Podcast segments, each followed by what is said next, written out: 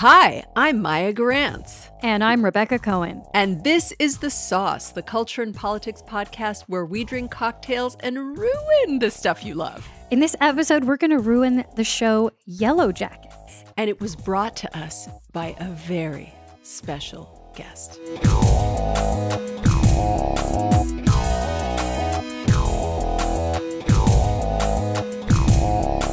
Hi there. Hi, Rebecca. Other Rebecca, welcome to the show. How are we going to do this? Are we Rebecca C and Rebecca W, like kindergarten? yeah. Do we just I, call you Cohen? you- you Cohen can and call me Wright? Cohen. Don't right. call me Becky. That's what we did in school. And I, no, no more. Me neither. Solidarity. Yeah. Um, I'm fine with Cohen. That's fine. But um, we should let our listeners know who Rebecca is. Well, Rebecca, in addition to being somebody who's been my friend since the 90s, is a former journalist. She is currently a corporate communications goddess. Uh, and she is, as she says, a 90s and teen girl body horror survivor. So she she brought this show to us. She insisted in a very profound way that this fucking happen. And again, listeners, including our patrons, remember, our best episodes have often come from our listeners and friends who are like, we need to ruin this. So join our Patreon, patreon.com slash sauce podcast, and tell us what you want us to ruin. Absolutely. And yes, we are going to ruin Yellowjackets, which is a show. I don't even know what channel it's on. I watched it on the streaming. Showtime. It's a showtime. Oh, it's a Showtime show. Okay, great. We're going to get into that momentarily, but we should all check in with each other before we do. Let's start with you, Rebecca. How are you doing and what are you drinking? I'm doing great, thank you. And I am drinking um, the expensive tequila on which my dad basically ruined me on any other tequila in the land. Clase Azul. This is a plug. You are welcome to send me things. Um, I'm drinking it with orange, which someone told me on a tropical vacation was called Cabo style, but that sounds like something you would tell a dumb American on a trip. So I wouldn't quote me on it. Hmm. Well, I am no expert, having only been to Cabo like 15 times, but um, I've never heard of that. There we go. I, and I do have a certificate in tequila from Pancho's restaurant in uh, Cabo. So, All right. All but, right. but wait, I just have to. Okay, really quick Clase Azul story. Um, last week I was in Vegas because it was my nephew's 21st birthday celebration. Yeah, we're very old, and um, part of the celebration we went to this nightclub. My brother-in-law reserved a table.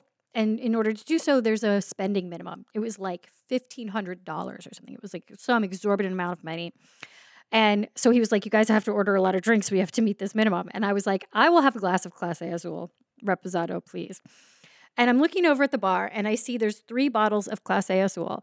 And one of them is like opaque baby blue. I'm like, I have never seen that bottle. So I go up to the bar and I ask the bartender what it is. And he says, It's their mezcal. I'm like, Great. I go back to the table. And then when the cocktail server comes around, I said, I'd like the Clase Azul mezcal. And she's like, that's $400 a shot. And I was like, okay, never mind.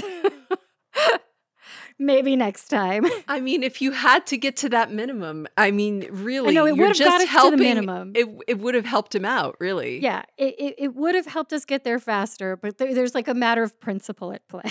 I'm just thinking of the colors. What's the color story with baby blue and mezcal? I can't imagine a less mezcal color, but you it's do you, classic. What, yeah, well, I didn't know they even did a mezcal, but it's not what I would have guessed was in that bottle. But, you know, I'll have to win a lot bigger at the tables or the slots next time if I'm going to try that mezcal. Please report back. someday. So, Maya, your turn. I want to know what you're drinking and, of course, how you're doing. I'm doing okay. Uh, the LAUSD is about to go on strike for three days, so that's kind of how I'm. Yeah, you know, they're not paying their uh, like their workers enough. Not the teachers, but all the sports staff are going on strike. So solidarity, the union makes us strong, but fuck, three days. Um, and uh, and other than that, I am just drinking Rowan's Creek neat, with tea back because it's so rainy in LA and has been. LA is Seattle now. I don't know if you guys know. It's been a very wet winter. And uh, that's it. That's it. So the schools are going to be closed Mhm. during the strike, and what? Your kids will just be home. Yeah. Good luck with that. You know? oh, I'm sorry, but yeah, solidarity with the unions. Indeed. So, Rebecca, I want you to share what you've been making for our 90s show with our listeners. We have listeners who are not going to know what this is. I know. I, I this occurs to Oh me. dear. So before we started recording, I was asking Maya and Rebecca what would be the most 90s drink. And I think all of us came up with Zima. It's the, like people drank cosmopolitans in the late 90s. Yeah. But like thinking about the early mid 90s, the only thing I could think of is Zima. And yes, if you are younger than we are, you probably have no fucking clue what I'm talking about. But it's a drink. It's a bottled It is Hard- a malt beverage. Yes, a malt. Thank you. A malt beverage. I think what people should understand, perhaps if they were very young or too young to even have really experienced the 90s, people didn't like drink cocktails like they do now in the 90s. Uh, there weren't like the variety of flavored vodkas and other ways around the taste of alcohol. Like there's so many options now. There's so much you can drink. Well, and also hard the, seltzers. the whole the whole new mixologist, oh the yeah. sort of nouveau cocktail movement had not Well- happened Yeah. yet. In addition to all of that, we three were high schoolers at that time. And so we were pretty reliant on whatever the scumbag in the parking lot of the liquor store would Right. get for us with our parents' money. And so very often it was large format, say a Mickey's, a Farm wine. Zima was actually a little classier because it was the size of a beer bottle and it looked and pretty much tasted like Sprite. Yeah, that's the thing. It was kind of like a lemon limey, bubbly thing. Um, it it even predated Mike's Hard Lemonade. It's just like one of the first things I can remember that was just marketed toward like if you don't like the taste of beer or liquor, or spirits, like here's something you can drink. Um, It went real easy. yeah, I I I don't even know if it's still in production. If they still make it, I think they might. But anyway, uh, I definitely didn't have any hanging around the house, so I tried to recreate it. I mixed vodka, lemon juice, lime juice, club soda, and a little bit of lemon lime soda. Which is redundant, I know, but I realized that the lemon juice and lime juice and club soda had no sweetness, and I didn't want to put sugar in it, so I put diet lemon lime soda. And Why do you And- use diet lemon lime soda? Because it gives you that very necessary chemical, Chemical- undertone Thank that I lovingly Hundred. associate with Zima. This is I was I was just tasting it and it, that was on the edge of my lips. I was going to say that it tastes, I was going to give you a report, tastes like lemon lime soda but more chemically.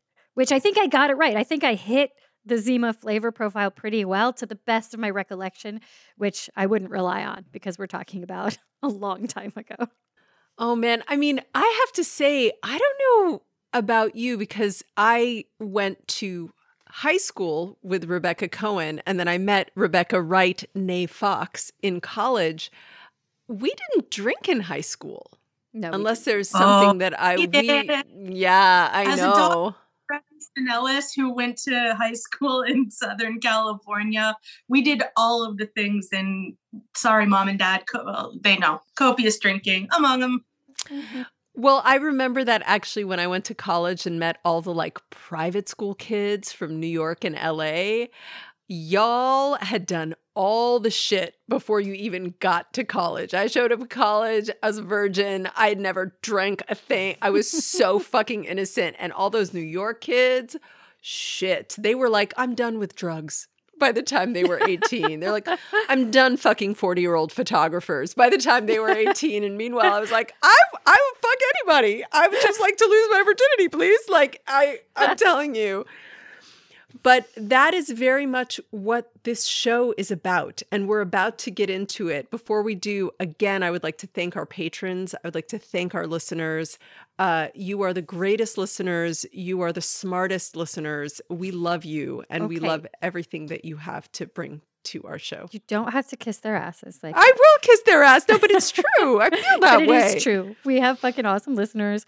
And thank you all. And thank you especially to our patrons. I do want to reiterate that if you join our Patreon by visiting patreon.com slash sauce podcast, uh, you can join us on the Sauce Speakeasy, which is our Discord chat. And we talk about all kinds of stuff. You can share your thoughts on this episode that you're about to hear and also on 90s drinks. What is the most 90s drink in your opinion? Or is there a better recipe for fake Zima? I would like to hear from you all.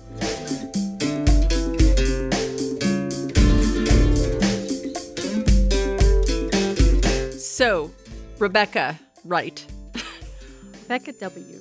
Rebecca W. What is Yellowjackets and why is it so important that we talk about it?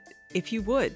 I I will. Um first of all, I need to say off the bat, if I ruin it, I ruin it with my love because I fell very hard for this show um, when chatter started to grow about it. For me, it was around the first of the year, although it uh, debuted in the fall of 2021 one of the things that really got it going was that it was released serially instead of having all 40 good billion episodes dumped on you at once. So that really helped to foster um, a lot of uh, conjecture about the show. Um, I would classify it as a dramedy horror series. Um, and the premise is that in 1996, um, one of my favorite years, a plane carrying championship bound suburban girls soccer team crashes in the seemingly uninhabited wilderness. They are stranded, and through a lot of um, you know, suggestion and uh, kind of murky clips and cuts, you get the idea that they eventually turn on one another to the point of what appears to be uh, something ritualistic, something cult like, something that looks and bleeds a lot like cannibalism. And one of the things about it that's so compelling is that structurally it toggles between that era in 1996 with the girls navigating, um, you know, stranded life in the wilderness, and then cuts to present day where some not all of the survivors we're not exactly sure who made it through we're seeing them in their mid 40s um, our age presumably contending with the trauma of having gone through that experience along with all of the um, mystery and dread of not quite knowing where one another are in the present day also that there's this in the present day the desire to know what happened is starting to bubble up so that's this tension Right. underneath is this There is curiosity there There- is a there is a there's a big secret about what happened in the wilderness.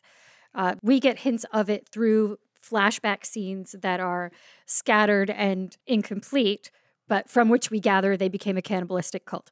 But could be more than that. Could be something else. The point is, there's a secret, and because the girls have some, or now women have this notoriety from having been stranded in the wilderness for 18 months and then rescued, there are many questions about what really happened in the woods.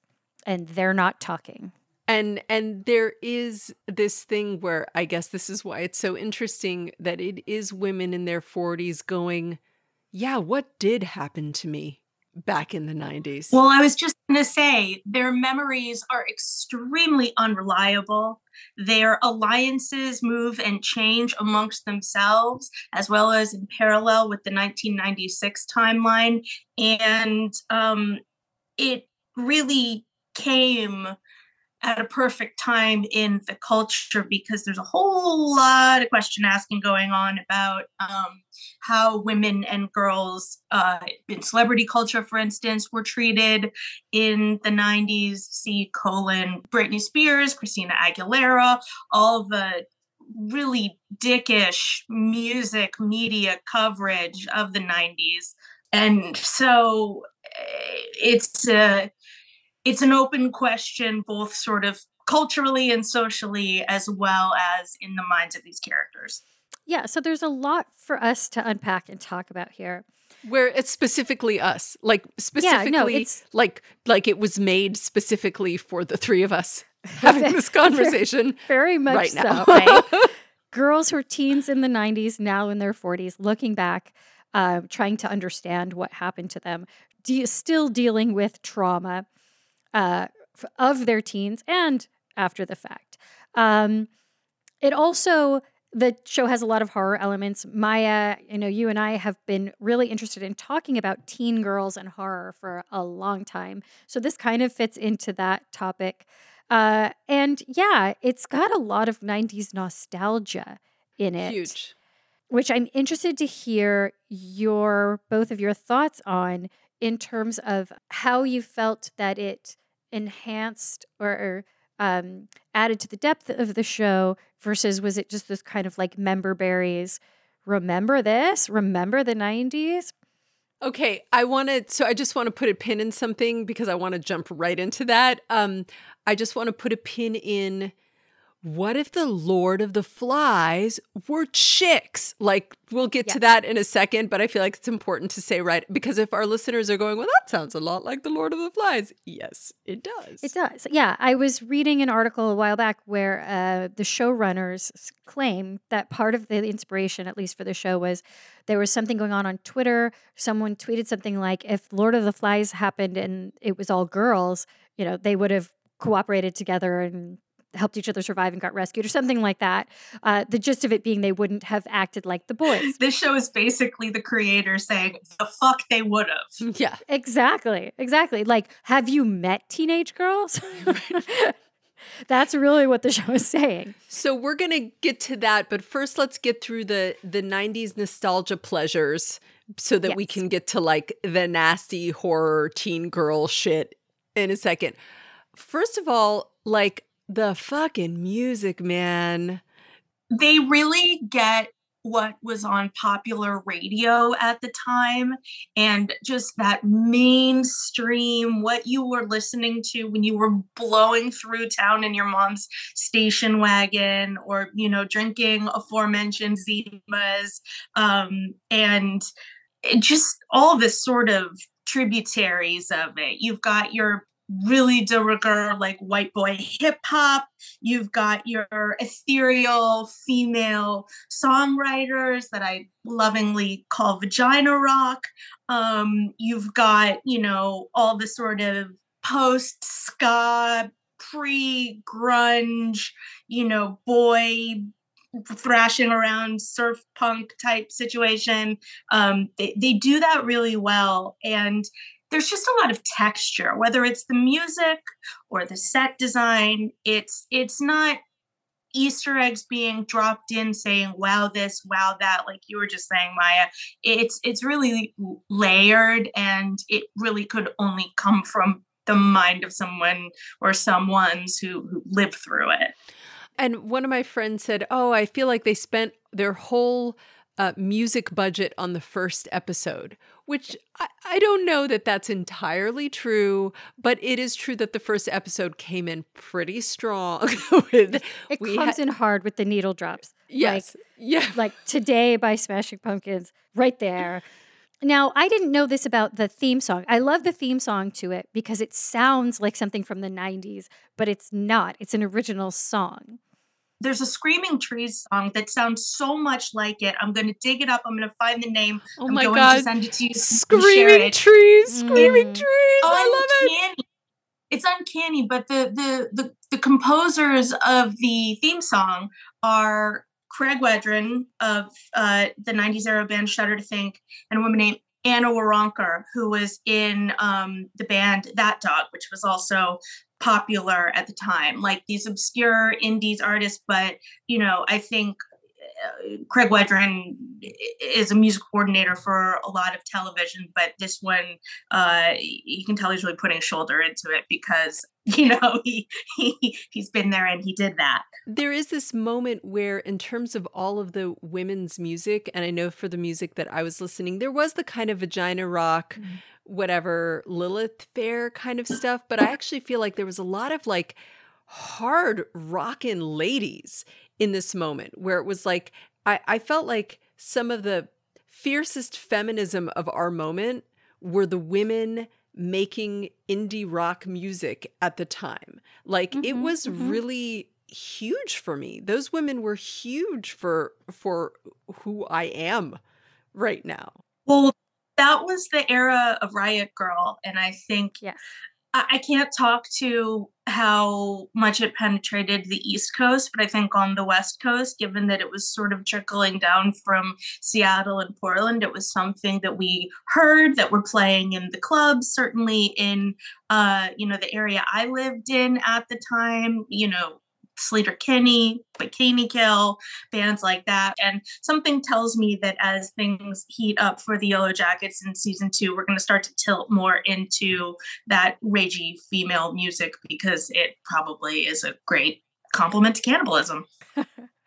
um, speaking of music, this isn't music that was heard on the show, but I uh, did catch one, uh, one small um, uh, anachronism there's a scene in modern day where um, Shauna is in Jackie's room.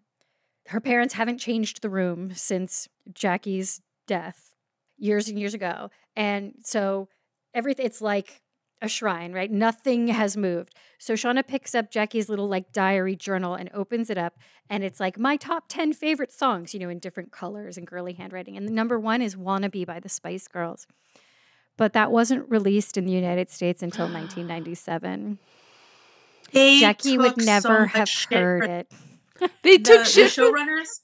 The showrunner. Oh, people caught it. They freeze. People freeze frame. There's such a cultish following to this show. They took a bunch of shit for it, as well as there was something in her list of movies as well that had not it was might have been Titanic. I'm not sure, but they took all kinds of shit and they had to explain it away in a subsequent interview, saying, you know, we really had no idea that people were going to laser in so hard. It's kind of a be careful what you wish for situation because when you do something so layered and so textured, you really breed you know people Very freaking out on those kinds of details careful, which eagle eye viewers yeah. And it's part of what has made it so popular and why people are are so um rabid about the second season starting on the 24th well and that's uh there's also you guys noted in our planning doc the production design details and also the way that by having this cast of a whole girl team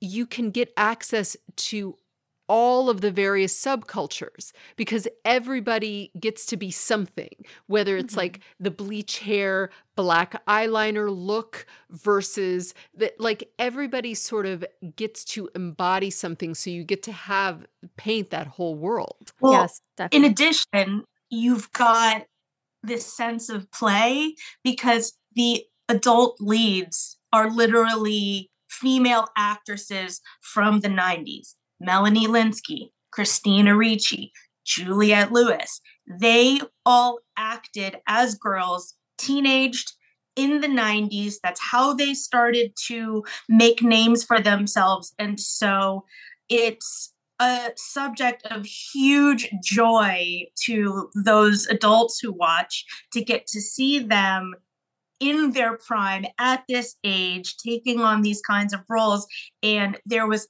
absolute pandemonium over who the adult versions of as yet uncast characters would be and who would they pluck from sort of the treasure trove of 90s era actresses for it so you know they continue to do it um elijah wood who was mm-hmm. a big uh, you know prominent kid actor in the 90s, he's got a role on the show. He's opposite Christina Ricci, who he's literally been opposite in 90s era films. So they continue to play with that, and it just lends this dimension to it and and nostalgia but in a really clever way as opposed to a hokey way and uh, the casting aside from the 90s nostalgia of it uh, the casting of the young actors to play the teen versions of these adult actors that we know it was really ingenious inspired casting where they they cast young girls who don't necessarily look exactly like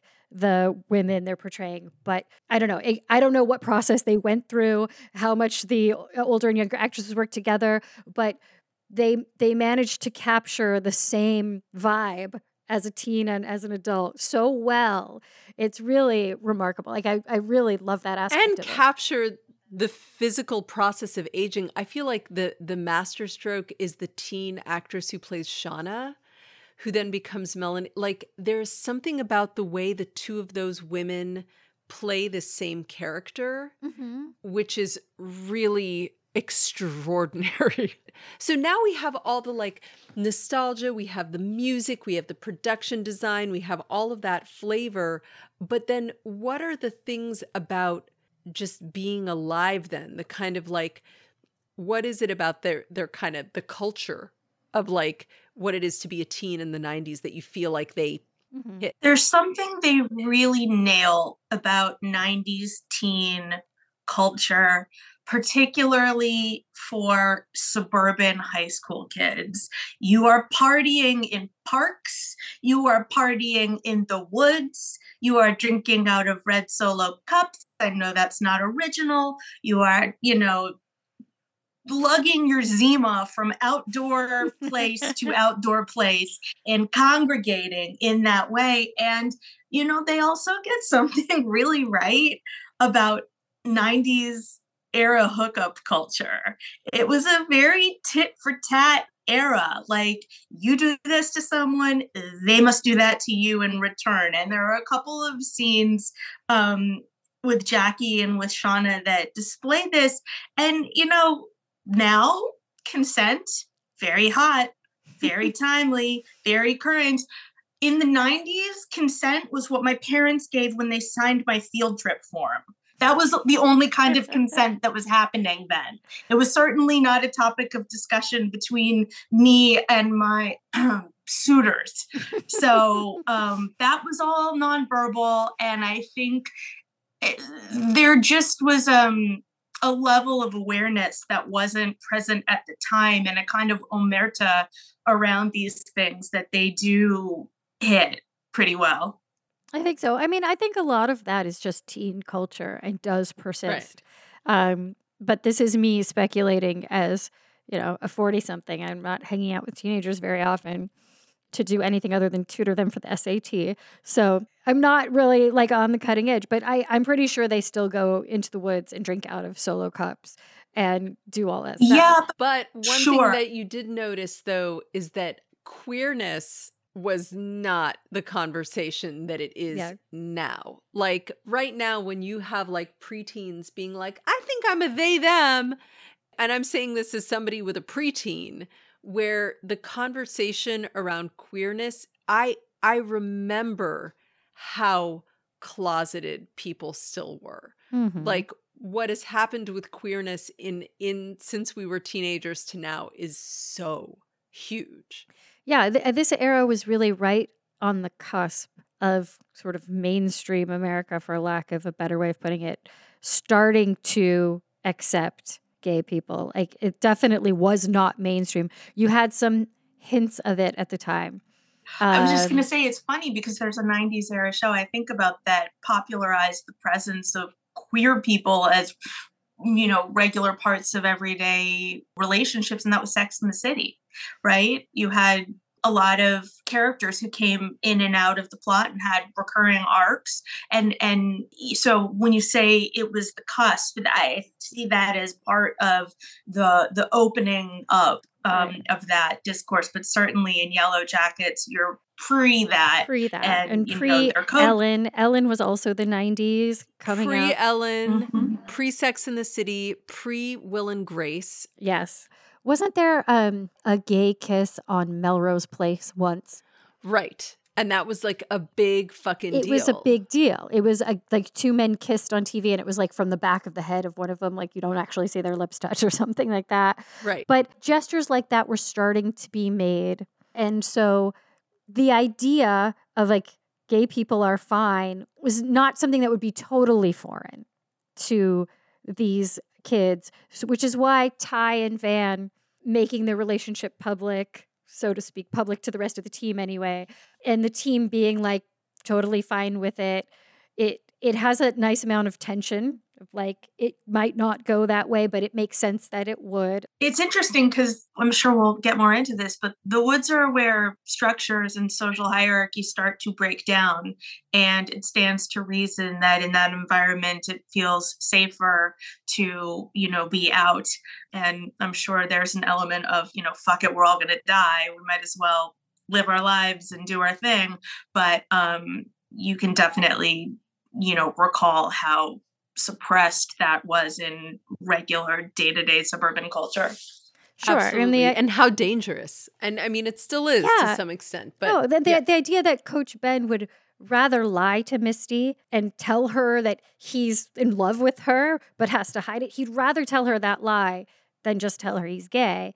It it actually does make sense for the era because that could be his job. That could be his entire life ruined if the gay thing came out. Whereas the being in love with the teenage girl is dangerous but not as bad. Okay, so now we've we've 90s it up. It is the 90s frame, but it's this frame for something else, which is bloody teen body meat horror horror horror and I think that's the next section.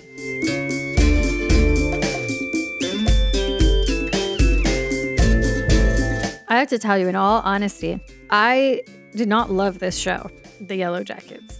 Yeah, I had a hard time with it. I actually had a harder time with the horror of it.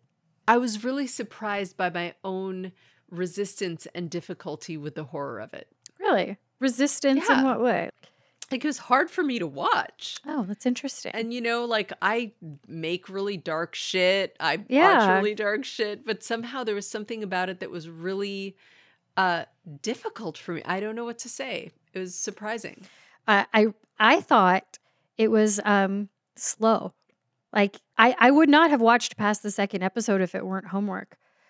But I will grant that by the last 3 episodes of the season, there were like 10 in the first season, probably by episode 8, like it it started to really like there started to be twists where I was like, "Okay, I Mm. actually did not predict that one." Though perhaps I should have because Jeff is the only other character in it, so he had to be the blackmailer.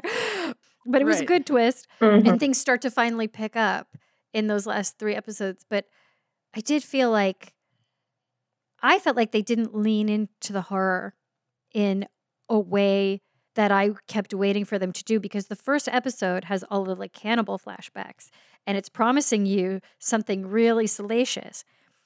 But then the rest of the teen era, 96 era plotline, you're watching with the only question being how are they going to get from here to there and they don't really make much progress on that journey at least until like the last episode Yeah. Well, they're kind of i feel like they're saving it for the second season so they have a place to go. I was They just going to say that feels like a marketing decision to me. Like Yeah. if we get too gory too fast, we're going to lose people like you Maya who maybe struggled with some of the the initial gruesome potential and you know that that feels like someone telling them to split the difference. yeah I, I mean they're definitely trying to draw it out in the hopes of having future seasons and having more story to tell Sure. you can't end the first season Mhm. with them being full on witchy cannibal cult. Like there's nowhere to go from there. I do get that but let's talk about that because this is one of the most interesting things about the show is that it clearly is talking about teen girls going back to the lord of the flies thing the monstrosity in teenage girls how it exists and might be its own thing that's different from the monstrosity in teen boys or young boys. Um, and there is kind of a good history of this in cinema at least in horror cinema. You can definitely trace back at least to the 90s or since the 90s some good body horror and sort of general gory horror that is featuring well i guess the real progenitor is carrie right, so we can go we can trace it back at least to the 70s For sure. Uh, rebecca you had some interesting things to say about that so i want to throw it to you Um, yeah, you know, I I think there is um an attention in Yellowjackets that is paid to um, bodily functions, right? You've got some addressing of like, I don't know, how do people, you know, go to the bathroom in the woods or not go to the bathroom, as it were? Or, you know, what happens when you get your period and you're stranded in the wilderness? And um, they take that on a little more directly than um, a lot of other shows and things like that. And Carrie obviously is very um, interested in menstruation and the the right that is um, you know transitioning from a girl to a woman and um, you know obviously then blood as a source of great horror and trauma because I would argue that having a bucket of blood dumped on you at prom is going to fuck you up for a while. Um, well, especially if your mom is telling you how dirty it all is. Like, right. and that's why teen girls and that moment, um, that uncanny moment is very dangerous because I feel like that's when girls are the most sexually vulnerable. Uh, that's where you and I I mean this as like that's when girls are full of hormones and they want to fuck, but they're too innocent to know how to protect themselves. It's a vulnerable moment. Right. So we have the body with its blood and its functions. We have the sexuality emerging. We have the kind of innocence and then the learning. It's a very crazy time. Well, yes. And on top of that, both Yellowjackets and Carrie um, are asking questions about what kind of powers does a girl attain at that time in her life, because you've got, you know, Carrie coming into some kind of supernatural telekinesis type situation.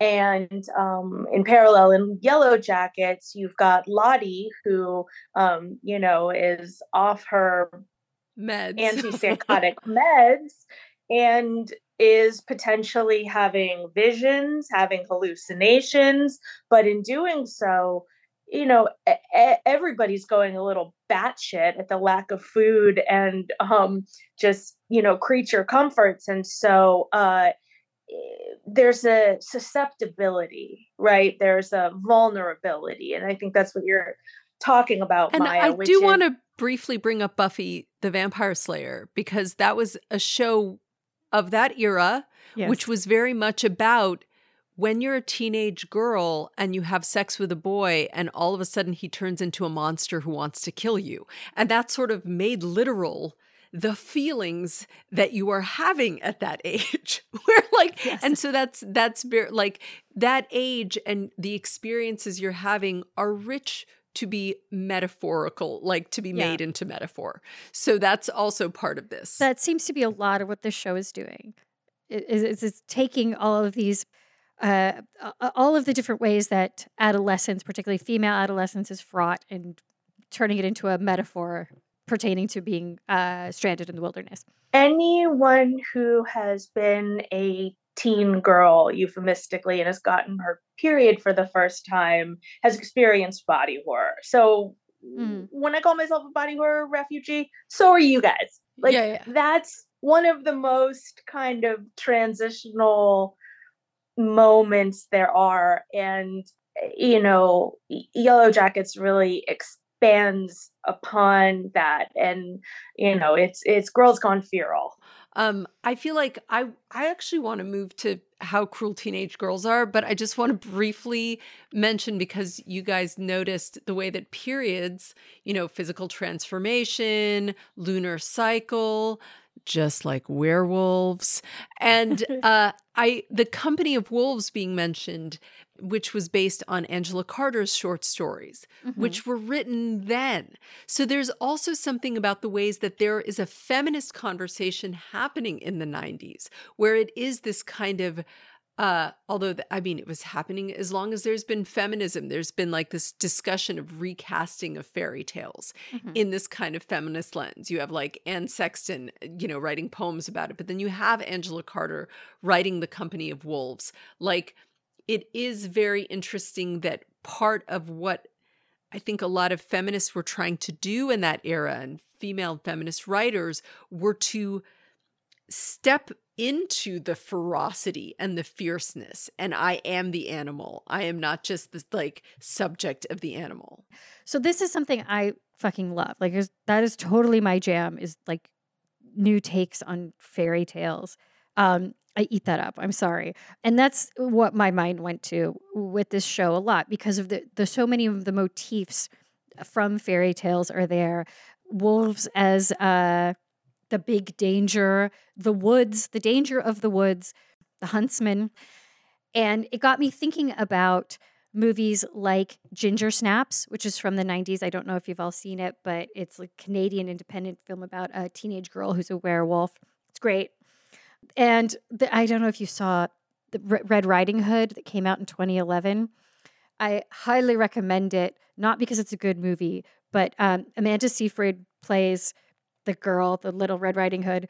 Um, and the, but the whole, also no i'm sorry you What? can't talk about a movie from 2011 without mentioning 1996 reese witherspoon freeway Oh, the good one. greatest good one. fucking movie recast the little red riding hood story kiefer sutherland as the big bad, Bad wolf. Wolf. brooke shields is in Yeah. it in totally Oh, like wow. what the 90s Totally have done to the one. 80s Well and done. it 96 and it was 96. absolutely doing that 96 bitches absolutely doing it. Yes. So the Red Riding Hood tale. uh, The reason I bring up the 2011 movie is just because like the plot centers around like there's going to be this big event and it's called like the Blood Moon, and and you're like, really? You're like, what? What's that about? Yeah, Huh? What, the what are we talking about? here? The Blood Oh. Moon. You know, and I don't want to spoil it for you.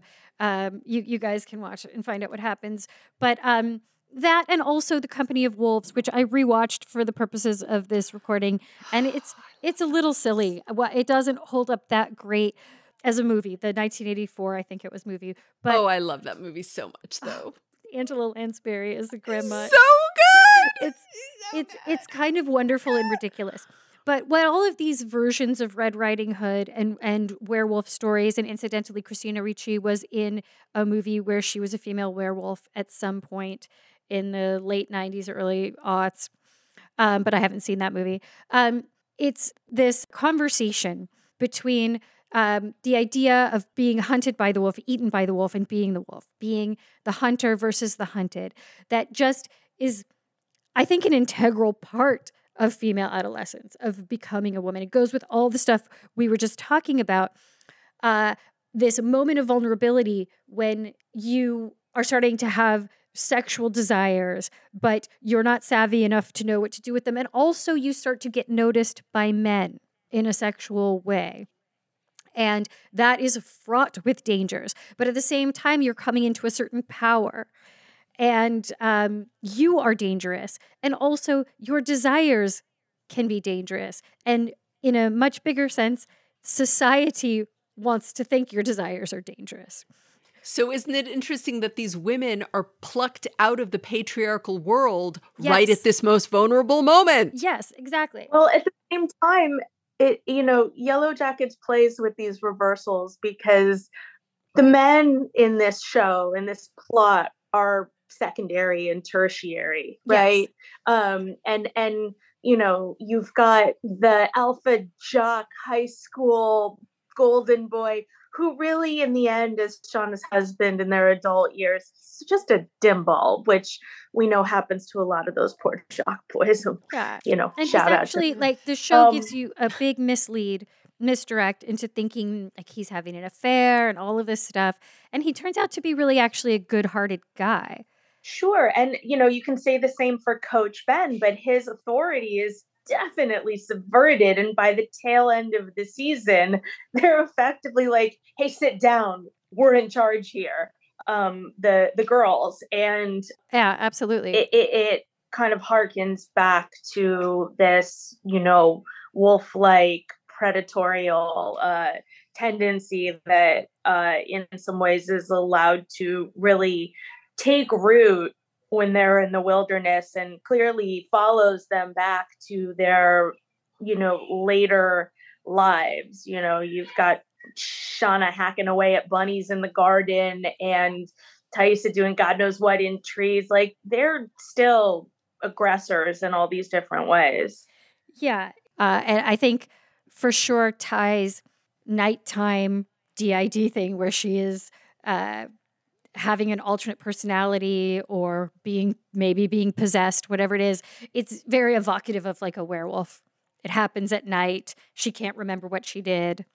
Well, but also that these terrible sides of you that you don't know what they are get revealed through how fucked up your kids are.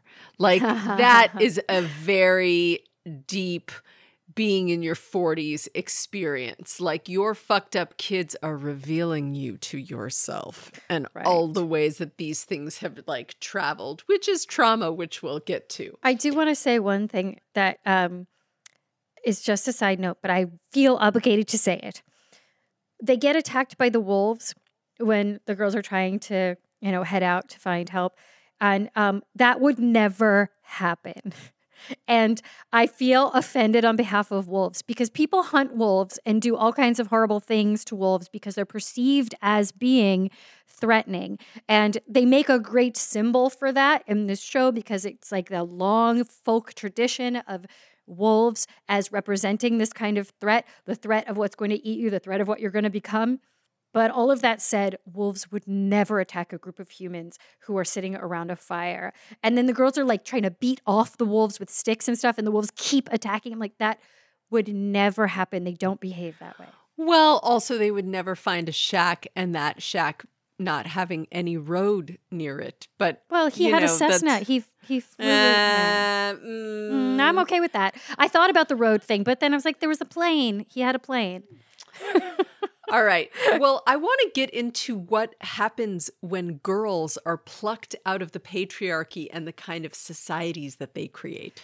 I do too, but we have one last question regarding the horror to just quickly touch on, which is all of this acceptance of their monstrosity and sort of uh, being freed from patriarchy's ability to control their unruliness, being freed from society's restriction and repression of their urges, good or bad, does lead into a very like big literalization of the idea of uncontrolled cravings and uncontrolled urges, which is cannibalism. And I'm intrigued by this question why do cannibalism and teen girls go so well together? Well, I think that gets us to the next section quite neatly.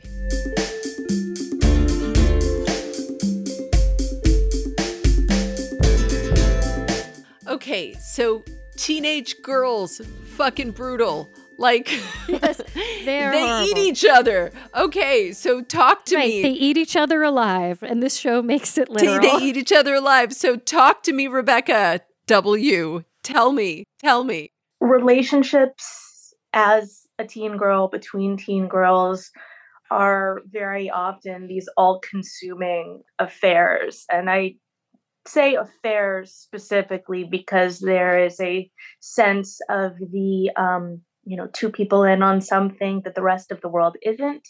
Sometimes it's illicit. You've got the friend whose house you sleep over at so you can do the bad things that your parents would never let you do at home and vice versa. I mean just to interject speaking of melanie lynskey she was in heavenly creatures which is like also yeah when, when was that? 96 approximately? And is just the perfect depiction of that. Absolutely. It is an it is an object lesson in that kind of obsessive relationship and and you know those relationships can turn on a dime and uh, i would have jackied a girl in high school that i was friends with in a fucking heartbeat it, you know it's it's such um a heady time and and you are sorting through all of these big feelings and you both love and hate your friends because as an adolescent you're contending with these feelings of inferiority and um, feeling alone even when you're surrounded by people and nobody can possibly feel the same way i do. And when you put people together who are all feeling that way you know, bad shit happens. Bad shit happens in real life, bad shit happens on the show. definitely. And I I very much appreciated what the show was trying to do in that respect in taking the, the very fraught landscape of teenage girl friendship and social hierarchies because it's a whole group of girls and um, the way things constantly shift and th- there are moments in the show where at least for the characters their status of their relationship with the BFF is more important than like the survival situation that they're in. like who's going to sleep next to whom and where is like as important as where they're going to find their next meal. Uh, and and you see throughout the the teen 1996 era storyline these shifts. Uh, like the most powerful one, I think, is Misty. The way that in the I think it's the second episode. She yes. she who is like always on the margins, not really part of the team. She's like the towel girl or whatever. Um, right. She's a team manager or whatever. So she's sort of there, but she's not really part of the group. And you know from her flashbacks, she has a history of being bullied and and she's slightly weird or maybe a lot weird. And when the plane crash happens, she has this like first aid knowledge and is able to jump in and like do shit that has to be done cut off coach ben's leg put on a tourniquet. She she's like really on top of it and she finds the other girls saying like thank god misty is here. What would we do without her? And it's like a drug for her.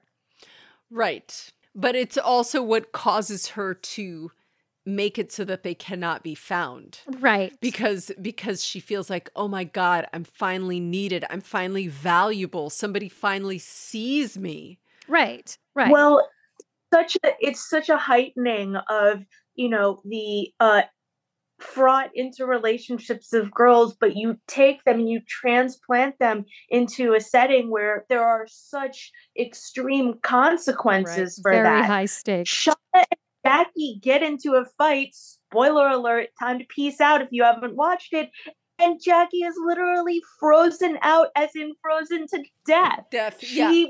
right. goes somewhere else, and and it meets her demise because of the uh break, the rift between her and and Shauna and her distance from the group at but that yeah, point. Yeah, she's the queen bee before the crash. When she's the captain of the mm-hmm. team, she's the pretty one. She's the popular one. She's got all those qualities. But then when they're in the wilderness, those stop mattering because she's not bringing value. She's not gutting the animals. She's not hunting. She's not uh, doing, you know, the the period rag laundry or whatever other tasks the girls are doing that's helping everyone survive. She doesn't have anything to contribute.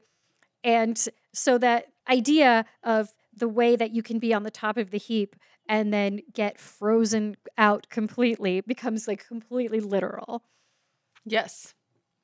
So in in I'm sure I've mentioned this on this show before, but in 1970s weirdo feminist spiritualism, like all that kind of weird witchy shit, uh, one of the theories was that of the double goddess that like in pre-patriarchal times when women ran things in the pre-patriarchal matriarchy they ran things in pairs.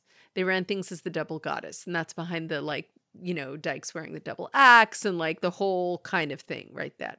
And when i read that i was like that explains the intensity of female friendships so hard that women of course, we're running things in pairs. That's what gossip is. Like, whenever the patriarchy is trying to suppress women throughout history, they talk about the evils of gossip, whereas gossip is actually what women do when they're running a town and need to know who the fucking drunk is and who the crazy person. Like, there is power in that. And so, in our new matriarchal society, yes, women run things in pairs and they gossip, and there are roles that they have but just because it, it doesn't necessarily mean that it's a kinder place, but it's a different place.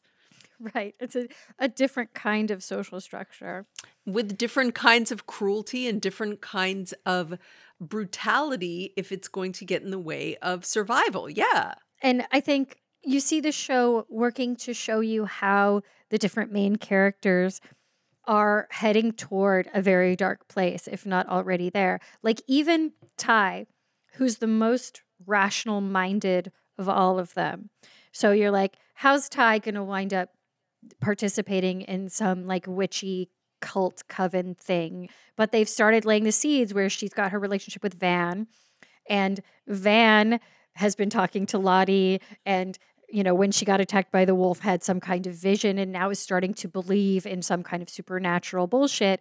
And Tai's need for Van sort of like puts her on a path where she's going to be willing to tolerate or even accept things that ordinarily she would be very skeptical about and um, might reject. I thought I thought that was a very interesting thing. And like Misty, though, in the second episode, she's at the top because now her skills are very valuable.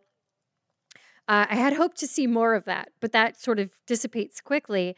And by the end, she's rejected by the group for having poisoned everyone, which, side note, interesting thing to me that Misty poisons people repeatedly. And I think goes back to body horror and the vulnerability of the body and the way that Misty is very aware of that.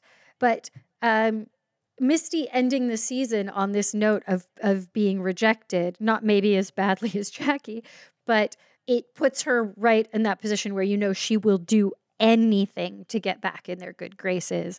And so if the girls start, you know, worshiping Baal or whatever the fuck they're going to do, she's going to she's going to do it.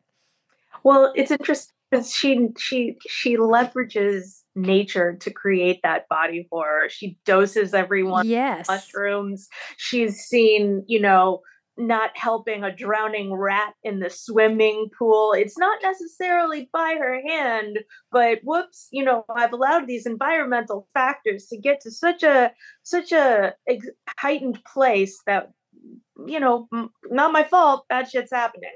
Um, but you've also, you know, just to go back to the the duo factor and the reciprocal strength. You know, I think that's why they do a lot of setting up of Nat and Travis as this this duo, this team, because she's not buying into all of that shit and neither is he but they have each other so they can function yes. outside of this framework. It looks like it's going to get pretty dicey for them, but it, it's not as treacherous as it was for, say, Jackie, who was on her own. Yeah. Right. Right. Yeah. But and that's why actually cults try to break you off from your from other relationships so that you can so that they control the map of reality right and so yeah they yep. are able to have this little map of reality together uh yes it, it is it very interesting that Nat is always uh, kind of separate from the other girls.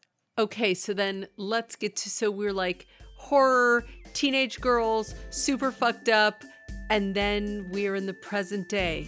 We are in our 40s. So fucking then what?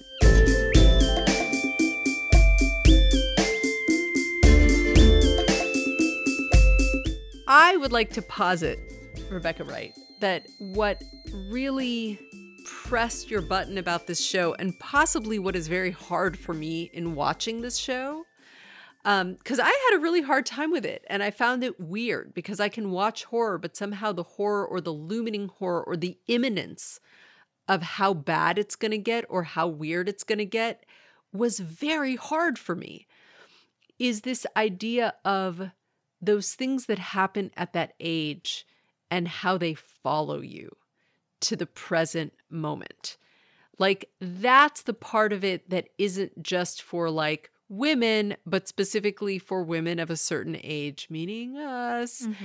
where it's like all of those terrors of having strayed from the path all those many years ago uh, we are the repository of that. And all of these women are the repositories of that. And they're dealing with it, even if there wasn't a big mystery that was bringing all of it up, they'd still be dealing with it. But, you know, they have to make this plot that there are things that are starting to like open it or shed it out. You know, people are about to find out what the worst of it was. And so are we as viewers. I think at the risk of centering this around women our age, in a way, we have the worst of all worlds.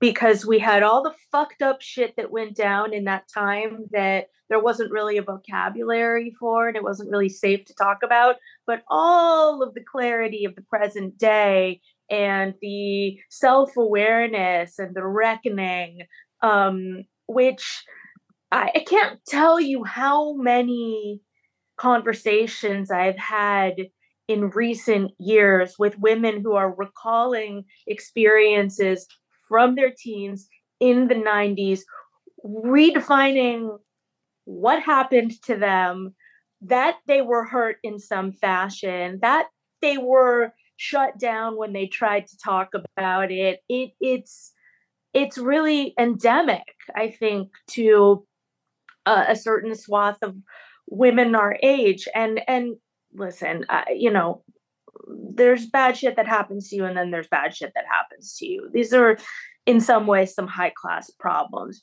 and and and you you have to think about it in terms of the you know time frame in which you menstruate and become a woman being likened to menopause, the time when you stop getting your period and you go through another really big transition, one which, you know, no coincidence is completely understudied, underevaluated, under understood.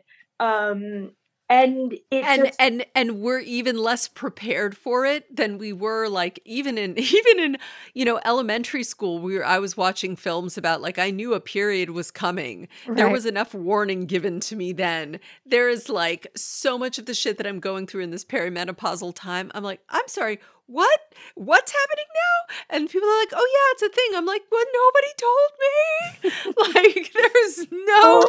setup of that. Oh my god there's there's both a physical boomerang effect and what I think the show gets at is a psychological boomerang effect, which is right. that so no, we're meeting never, these women. This reckoning is coming at the end of their reproductive lives, and the show is about events that happen at the beginning of their reproductive lives. Well noted. And I'll tell you, I and the women I know have never thought as much about our teens as we have in our 40s. There's some kind of cosmic alignment there. And maybe it's begat by the sort of period menopause connection. Maybe it's a, a, cultural reckoning that happens to be catching us at this point in time that we're kind of in the eye of. Um, but it's coming up a lot. Yeah. Yeah. And I think there the show is also just sort of depicting this idea of like the dream deferred. You know, Shauna, who has this fine life, she she never did go to Brown, and there is something very of our generation about that that I think has to do with um, the era, like coming on the heels of the feminist movement and sort of being really we're the first generation that was born during or after the feminist movement, right? Uh, Gen X were born in the late 60s and then the 70s, right? So we were raised on the idea, the sort of like second wave idea, like equality for women, can do whatever men can do. But we never lived in that world where that was actually true. It was almost a threat, right? It was like, we did all this stuff for you. Be happy. Exactly. Be equal. Be this. But it's through gritted teeth because it's not really the case. Right. Well, and this sort of like nothing bothers us and we're tough and we're tough girls. And that was like big part of it. Right. Well, that's the Gen X ethos. Yeah. Yeah. And and Virginia Heffernan was writing about it during the Me Too time because she was talking about all of these things that in the in the moment we were just like no we're good. We're tough. We got it. It's then and then you're like actually no that was good at all. That was terrible. That was actually really really bad and you wind up in your 40s looking at your life and being like why why isn't it more of what i was promised it would be or what i imagined it would be? I but i i don't know. I mean i think that's partly generational but i think it's partly the age. There's this professor, uh, Berenice Reynaud at at CalArts, and I remember talking about rage. We were looking at Yvonne Rainer, a great feminist filmmaker, and I was talking about how much I appreciated Yvonne's rage. And she said, You know, when I teach my undergraduates and I talk about feminism, the college girls just think they don't need it, that's over, it's whatever. And then they always come back after college like when they're 24 25 and they're like remember that feminist thing you were talking about? Like like we're in the bubble of of college time or in the bubble of that exciting emergence into what young girls think is their power which is their sexual power. They think they don't need it and then they're in the professional world and they're like oh wait hold on it's a, you, you mentioned this thing about feminism Mhm. and they come back to it later yeah. Well, I think that makes a lot of sense. And I would also say that as people in our 40s at this moment in history, it's all fallen down like houses of cards. Like women's rights are being walked back in these atrocious ways. And it doesn't serve us to just take it on the chin and not talk about it. Our, our you know, Gen X stiff upper lip does not really serve us too well uh, in this particular historical moment. And I think it's why a lot of people find themselves looking back and, and recognizing, clocking that, you know, this is not my beautiful house. This is not my beautiful life. Right, right. Um, so getting back to the show. yes Um, the show is not in any direct way talking about these issues. It's not, the characters aren't talking about feminism. I mean, there is definitely conversation about their lives not turning out to be what they wanted. And one of my critiques of the show is like sometimes the characters do say the things that they don't need to say because we as an audience understood it. Like, for example, there's a whole conversation about how Taissa's life is everything she ever wanted it to be. But really, it's actually just as fucked up as everyone else's. I was like, I got that, you guys. I didn't need you to tell me. Yeah. But Yeah. anyway, um, you do see the ways in which the trauma of their past continues to inform everything in the women's lives in their 40s. In very obvious ways, like Taissa's being the lady in the tree, but also her need for control. What are some of the other ways you see the trauma affecting the characters in their adult lives? I mean, I think that there's always that time after which all of that glowing, I mean, it is the typical midlife crisis, right? All of that mm-hmm. glowing potential is foreclosed. And now you're just living the life that you're living. I feel like the sh- the relationship Shauna has with her daughter Yeah. I found particularly important and painful because her daughter is in the glow of all of her potential and fuck you, my stupid, boring fucking mom. right. And mom is like, you don't know what power I have, bitch, and what it cost me. Like that tension, I felt like was so, so fucking real. yeah. Yeah. Absolutely. I, I think they they you know and this is again one of the more heavy-handed things but there's a line natalie has where she's like you're all just as fucked up. You just aren't showing it or something to that effect. Yes. you know she's wearing her trauma on her sleeve. She's dealing with addiction. She's prone to rage and violence. She's not going through the motions of what an appropriate middle-aged woman's life should look like and um she's you know kind of their trauma rendered visible while the others are are working very hard to sort of suppress. squash it Yeah. and and yes um but that's the problem with trauma it always comes out it's not going to stay in its box Right. where you park it in the closet Well, and never look at it again What's also interesting about the show is that those girls' trauma made them celebrities, which is the only reason anybody's paying attention to them anymore, anyway. Because I feel like we are, these characters are, and we are at the age where we are going to be increasingly invisible. And the ways that we are both powerful and dangerous, and our life experiences have given us a lot of things um, is in a moment where we're not going to be seen anymore. Uh, and and I feel like we're joining, you know, we're going, we're moving into the crone we're we're early crones, and I feel like that I mean, we got a late mother, late mother, late mother, late mother, early crone. You know, one or the other. Um, but it's interesting because it is only their teenage trauma which keeps people looking. And I think that most women at this age just bear it silently. Oh, I mean, or by being just fucked up moms. I mean, it's definitely Shauna in the show. Yes. But, but I will say that they pointedly go in a different direction with like Natalie and yes. with Tai, where Tai is a public figure. She's running for office. And her failure to prepare for the idea that cannibalism would be used in campaign ads against her is just like, what are you doing?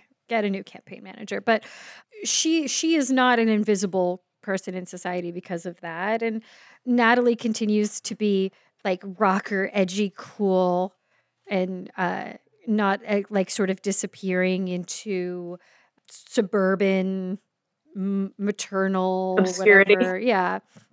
Uh, so that's depicted there, but it's not the only sort of way of being a woman in your 40s that's depicted, which I think is interesting. I, I also want to point out that um, the trauma that uh, we see playing out in their choices and their lives as adults is not just the trauma of the wilderness. It is shown to predate the wilderness. And in in one of the aspects of the show that I thought that was the most interesting. Like one of my favorite moments in the entire series is where um, with Tai, where they're cutting between three time periods, where she's an adult and she's going down into the basement uh, because something I can't remember why, but something has alerted her attention that something bad is down there. And as a teen, she's going up into the attic of the cabin where Lottie is cowering because they've you know, she's going to discover the dead body that's there. And it also cuts between those two and her as a young child at her grandmother's side on her grandmother's deathbed, where the grandmother's having visions or hallucinations that Tai also sees. I really, really liked that moment because it drew this line. It was very deliberately drawing a line between these three stages in her life and the way that they are connected together uh, in terms of trauma, in yes. terms of being moments of great trauma. And I loved the way that the supernatural is hinted at or um, danced around. But all three moments can easily be understood as not supernatural at all. Like, if you want to go there, you could imagine something, but like in the present day or 2021, um, I think it's her her child's toy is dismembered, is what she discovers yeah. in the basement. And then, you know, in 1996, she discovers the dead body in the attic. And as a child, she's having these visions, the uh, man with no eyes. And I really liked that idea of like the way in which a hallucination like that can be shared. The way in which you your memory it, whether it happened that way or not in her memory she saw him. And and how that kind of trauma informs the decisions she makes in the woods and both of those inform the decisions that she makes as an adult dealing with her son and her campaign um, i thought that was very powerful and i liked that um, ambiguity around what might be supernatural and what might just be you got fucked up by the shit that happened to you. And it's affecting the way you remember things and the way you experience things. And Nat's alcoholism and drug abuse predate the Woods. She's shown as already being a well, drug user when they're in high school. Well, I was just going to mention Nat because, um, you know, hers is less supernatural and more straight trauma, but she goes into the woods with the guilt of having shot her father, who clearly was going to hurt her hurt her friend potentially um, but you know they they all go into that situation with uh, incredibly difficult um, baggage. And um, even had they not gotten stranded in the wilderness you could basically imagine that nat would have been traumatized by um, the violence visited upon her father, that Lottie would still be struggling with her mental health. Um, but the woods takes it and just puts it all in a blender on high and and really heightens um, these these issues. So the events in the woods they stand as a metaphor for teen girl social worlds, adolescence, and the brutality of that, the brutality of adolescence itself, and the brutality of teen girls to each other. Um, and it also is a magnifier of trauma and a cause of trauma which it, these are like really interesting themes that this show is exploring. In some ways i, I have to kind of agree with with with cohen. I don't know that the show is as good as the conversations that it triggers from us are. I- was just That's gonna it. say like it gets you thinking about all of these good things and it's one of the few pieces of pop culture that manages to put them all in one place and give you a reason to talk about it and think about it totally yes yes that's it. totally it's like they put that stuff there and i don't know if they knew what to do with it but i like that they're putting it out there and getting that conversation going But also, why can't it just be that they're stuck in the woods and so they just create a really great matriarchy and they're really sad to go back? That is an interesting question, actually.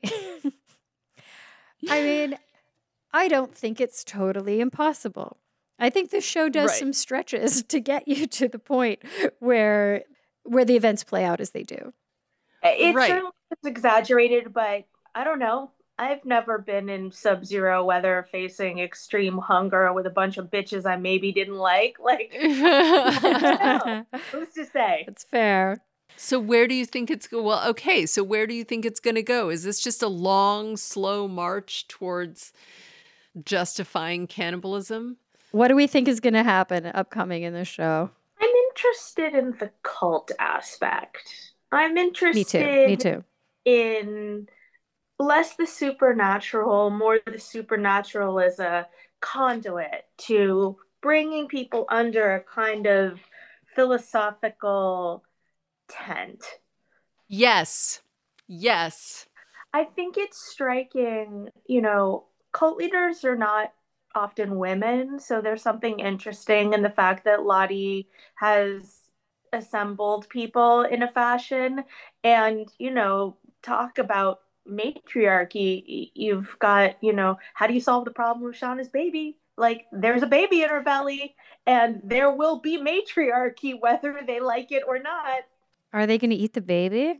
They say they won't, but I can't imagine that baby meets a great end. Right. No. like you know the baby's not making it out of the wilderness. So No. The baby is not making it out of the wilderness, but it is that that thing where maybe maybe being a teen girl wasn't all of that horrible trauma. Maybe there is something that we find in the present day that they miss. I hope so. All right. Well, we will see. Rebecca, thank you so much for bringing us into this material. We are clearly cannot be done with girls and blood and horror because there is so much more to say. But thank you so much for coming on. Thank you, Wolf. It was a ball.